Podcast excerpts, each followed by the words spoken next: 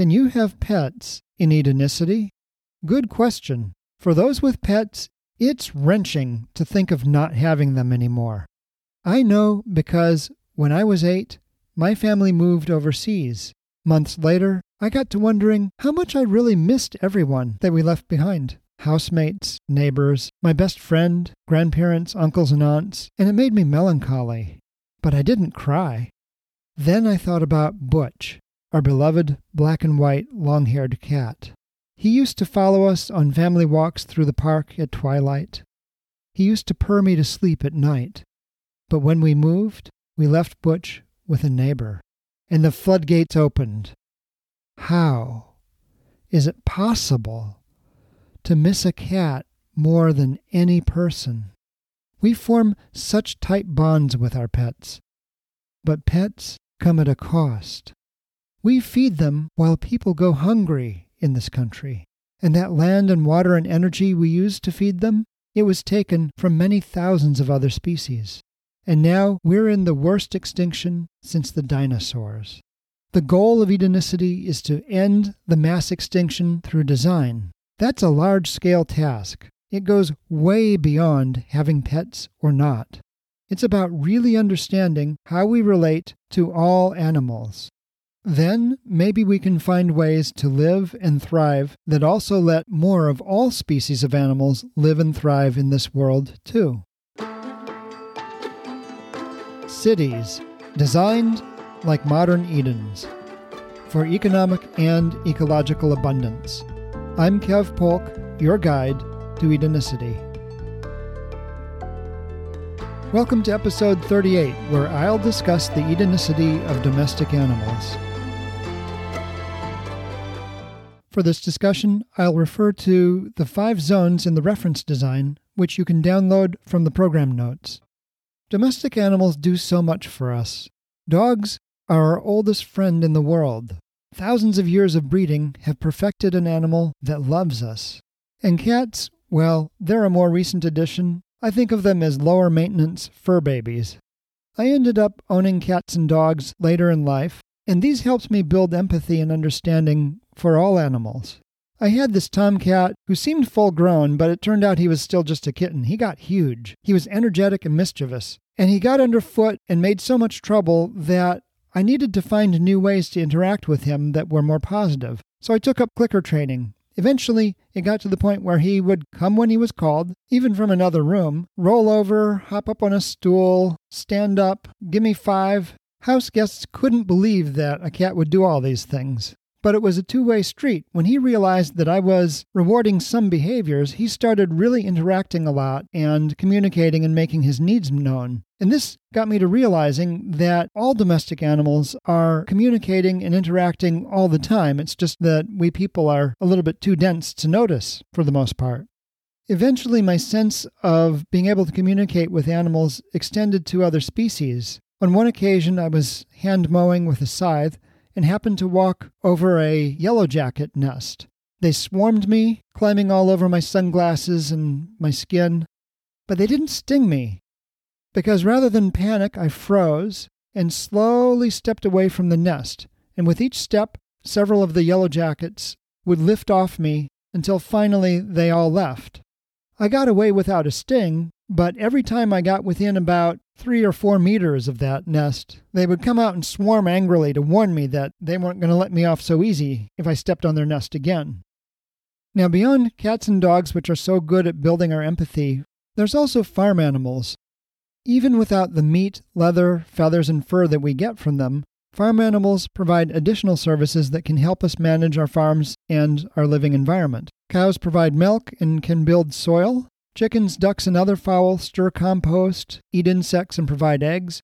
Goats control poison ivy and other nuisance undergrowth. Pigs till and fertilize. Rabbits build garden soil. Bees provide honey. Fish control mosquitoes. And these are just the more obvious things that our animals do for us. Now, what do our animals need from us? According to a 2017 study in the journal PLOS One, cats and dogs in the United States eat as much food as 62 million Americans. Meanwhile, according to Feeding America, 37 million Americans face chronic hunger. National Geographic says it's closer to 50 million. That makes feeding our pets a social justice problem. Now, cats and dogs have more meat in their diet than we do. A pound of meat protein takes way more land, energy, and fuel to produce than a pound of plant protein. So, well over a quarter of the land, water, and fuel we use for food in America goes to feed cats and dogs. That implicates our pets in our environmental justice problems. According to a 2018 paper in the National Academy of Sciences, humans, together with our pets and farm animals, have wiped out 86% of all wild mammals on Earth. It's not just about climate change, it's mainly about clearing land for crops, grazing, houses, and roads. That kills most flora and fauna right away, and the wild animals that survive initially have a hard time finding food, shelter, and water. Most don't make it. According to that same paper, our farm animals outweigh us nearly two to one. They magnify our impact on the land enormously. Does that mean we should get rid of them? Will we have to get rid of pets too? Spoiler alert, no. But let's talk about meeting their needs. Edenicity is based on there being 25% more people in the world than there are now, with all of them eating much better than Americans do now. Coincidentally, pets add 25% to the American food footprint. So if there's no more population growth, everyone in the world could have as many pets as Americans do. And that's really saying something because right now America has 5% of the world's population and something like 12% of its pets. Anyway, the point is yes, people can have pets in Edenicity, but we should still look for specific ways to shrink their environmental impact. It's easier with dogs. Dogs are omnivores. Most dog food is meaty, but it doesn't have to be. My ferocious dog, a Chow Shepherd mix, happily ate vegan dog food and occasionally vegan table scraps most of her life. That cut her food footprint sharply. Cats, by contrast, are obligate carnivores. They need meat to survive. They generally eat herbivores like mice and rabbits, which puts them at what biologists call a higher trophic level. In other words, a gram of herbivore takes 10 or more grams of grain to feed. So a gram of cat food costs 10 grams of food, like grains and beans, that we could eat. Now, nutritionally sufficient vegan alternatives do exist in the cat food world, but the one adult cat I tried this with went on a hunger strike. A company called Because Animals is making pet food from cultured meat. Yep, you guessed it, that's animal tissue. For example, mouse meat grown like yeast or yogurt in a lab. Now, they do have to source the growing medium from normal crops, and it's a high energy operation. Chances are it won't shrink the amount of land, water, or energy it takes to feed a cat. So it's a good thing that cats are small. They eat three times less than dogs on average, so if we veganize most dogs and veganize only some cats, that still shrinks the food footprint our pets eat by a lot. Optimistically, I'll say a factor of five. What about pet waste? Well, pet owners will get specialized bio waste bins in Edenicity so they can dispose of their kitty litter and dog droppings properly. These go to hot compost for use with the industrial zone fiber crops, never food crops. Now, what about our farm animals? The good news is they don't eat the same as us, so with proper ecological design, they don't have to compete with us for cropland. In episode 10, I explained how Allan Savory has shown how cows can restore soils in damaged grasslands when grazed in tight herds that get moved every few days. Joel Salatin, who wrote the book You Can Farm, follows the cows with chickens, who eat insects in cow manure and scratch it into the soil. Geoff Lawton, the world's leading permaculturist, has demonstrated that chickens can be raised without imported feed, just on insects that grow in the compost. Sepp Holzer, who independently invented permaculture in his native Austria, describes a system to rotate pigs through farm paddocks after fallow periods, plowing and manuring them so they are ready to grow vegetable crops. In Athens, Ohio, some farmers rented out their goats to people who wanted to remove poison ivy and fire prone brush from their land.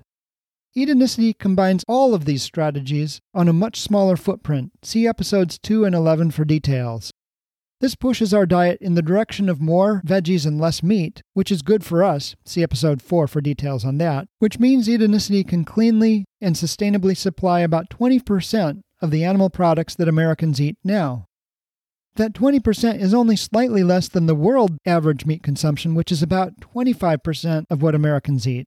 But uh oh, remember, right now, cats and dogs already eat 25% of the meat in America. Granted, it's generally the lowest grade 25%, but as pet food ads strongly imply, it's still edible. So the lesson is clear. We can have more pets, but we or they, or both, will have to make our diets much more plant centered. One tool for expressing and living our priorities is the progressive tax structure that I described in episode 34. It applies to all food, especially pet food that uses animal products. Basically, the more animal based pet food you buy, the more exponentially expensive it gets. This is easy to implement with today's point of sale analytics. More about that next episode. But hey, wait a minute. What's to keep several families in a row house or apartment floor or even a small cafe from taking turns buying pet food to dodge those taxes and fees? Well, nothing. In fact, that would be great. When several families share a few pets, that means fewer pets overall. It's also a great deal for dogs and cats. We breed them to love us. We breed them to be social. But when we leave them alone most of the day, they get sad, depressed. They like when they can be around people and other animals more of the time. In my neighborhood, there's a gray cat who is friendly with everyone. He'll come right up to you so you can pet him and trot off happily when you're done.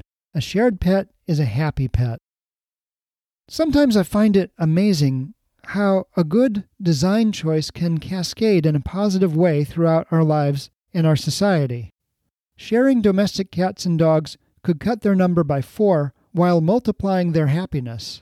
Feeding them more thoughtfully could cut their food footprint by a factor of up to five. Together, these factors drop their consumption by the 95% minimum needed for Edenicity. But sharing animals means more people get to know more of them. This helps to build our foundation of empathy. Before we can even talk, we discover that all animals are constantly interacting and communicating. The zone system brings us closer to farm animals fish in Zone 1 rooftop aquaponic greenhouses, bees and frogs in Zone 2 orchards and ponds, chickens and cattle among the Zone 3 broadacre crops that surround our villages, just a five minute walk from schools in the central square. Children will grow up seeing generations of animals maturing and raising their young. They'll hear chickens squawking as they lay their eggs, watch them scurry for cover when a hawk flies past. They'll moo at cows and laugh at that double take piglets do when someone tries to round them up. On school field trips and family visits to the Zone 4 forests that surround each town, children will discover birds and snakes and turtles and maybe even beaver dams. They'll gather mushrooms, fruits, and nuts and leaves and tubers in season. They'll splash through streams or canoe among cattail islands where the wild ducks nest. Zone 5, the vast wilderness, surrounds the city. A large chain link fence, grazed and mowed 50 meters on each side, keeps domestic animals out of the wild. In the early days, as we restore ecosystems that were broken by farms and highways, we may use herds managed in the style of Allan Savory. These rebuild soils and biodiversity. They may also provide extra meat that will help to soften the transition to shared pets and a more plant centered diet. As we restore wild habitats, we'll round up all the feral dogs and cats and rabbits and pigs and goats that we find in zones 4 and 5. Those that can't be socialized will be neutered and penned for the rest of their lives. This is hard but necessary work. I grew up in islands so ravaged by feral animals that university zoologists dubbed it the endangered species capital of the world. Removing these animals is the only way to bring countless species back from the brink of extinction. In episode 30, I talked about how wild habitat restoration can be a rite of passage for youth to mark their entry into adulthood. They'll restore creeks, round up animals, plant native grasses and trees, and count bats and owls and deer and wolves. By the time this happens, they'll have built the needed empathy, having grown up in a much better relationship to their pets, livestock, and wild animals than we have today. This is how design can help us become better friends to all animals by giving every living being on this planet a better place to live. If you know anyone who might enjoy episode 38, please use the share button on your podcast player to let them know about it. And be sure to join me next time when I'll discuss how Edenicity handles privacy. I'm Kev Polk, and this has been Edenicity.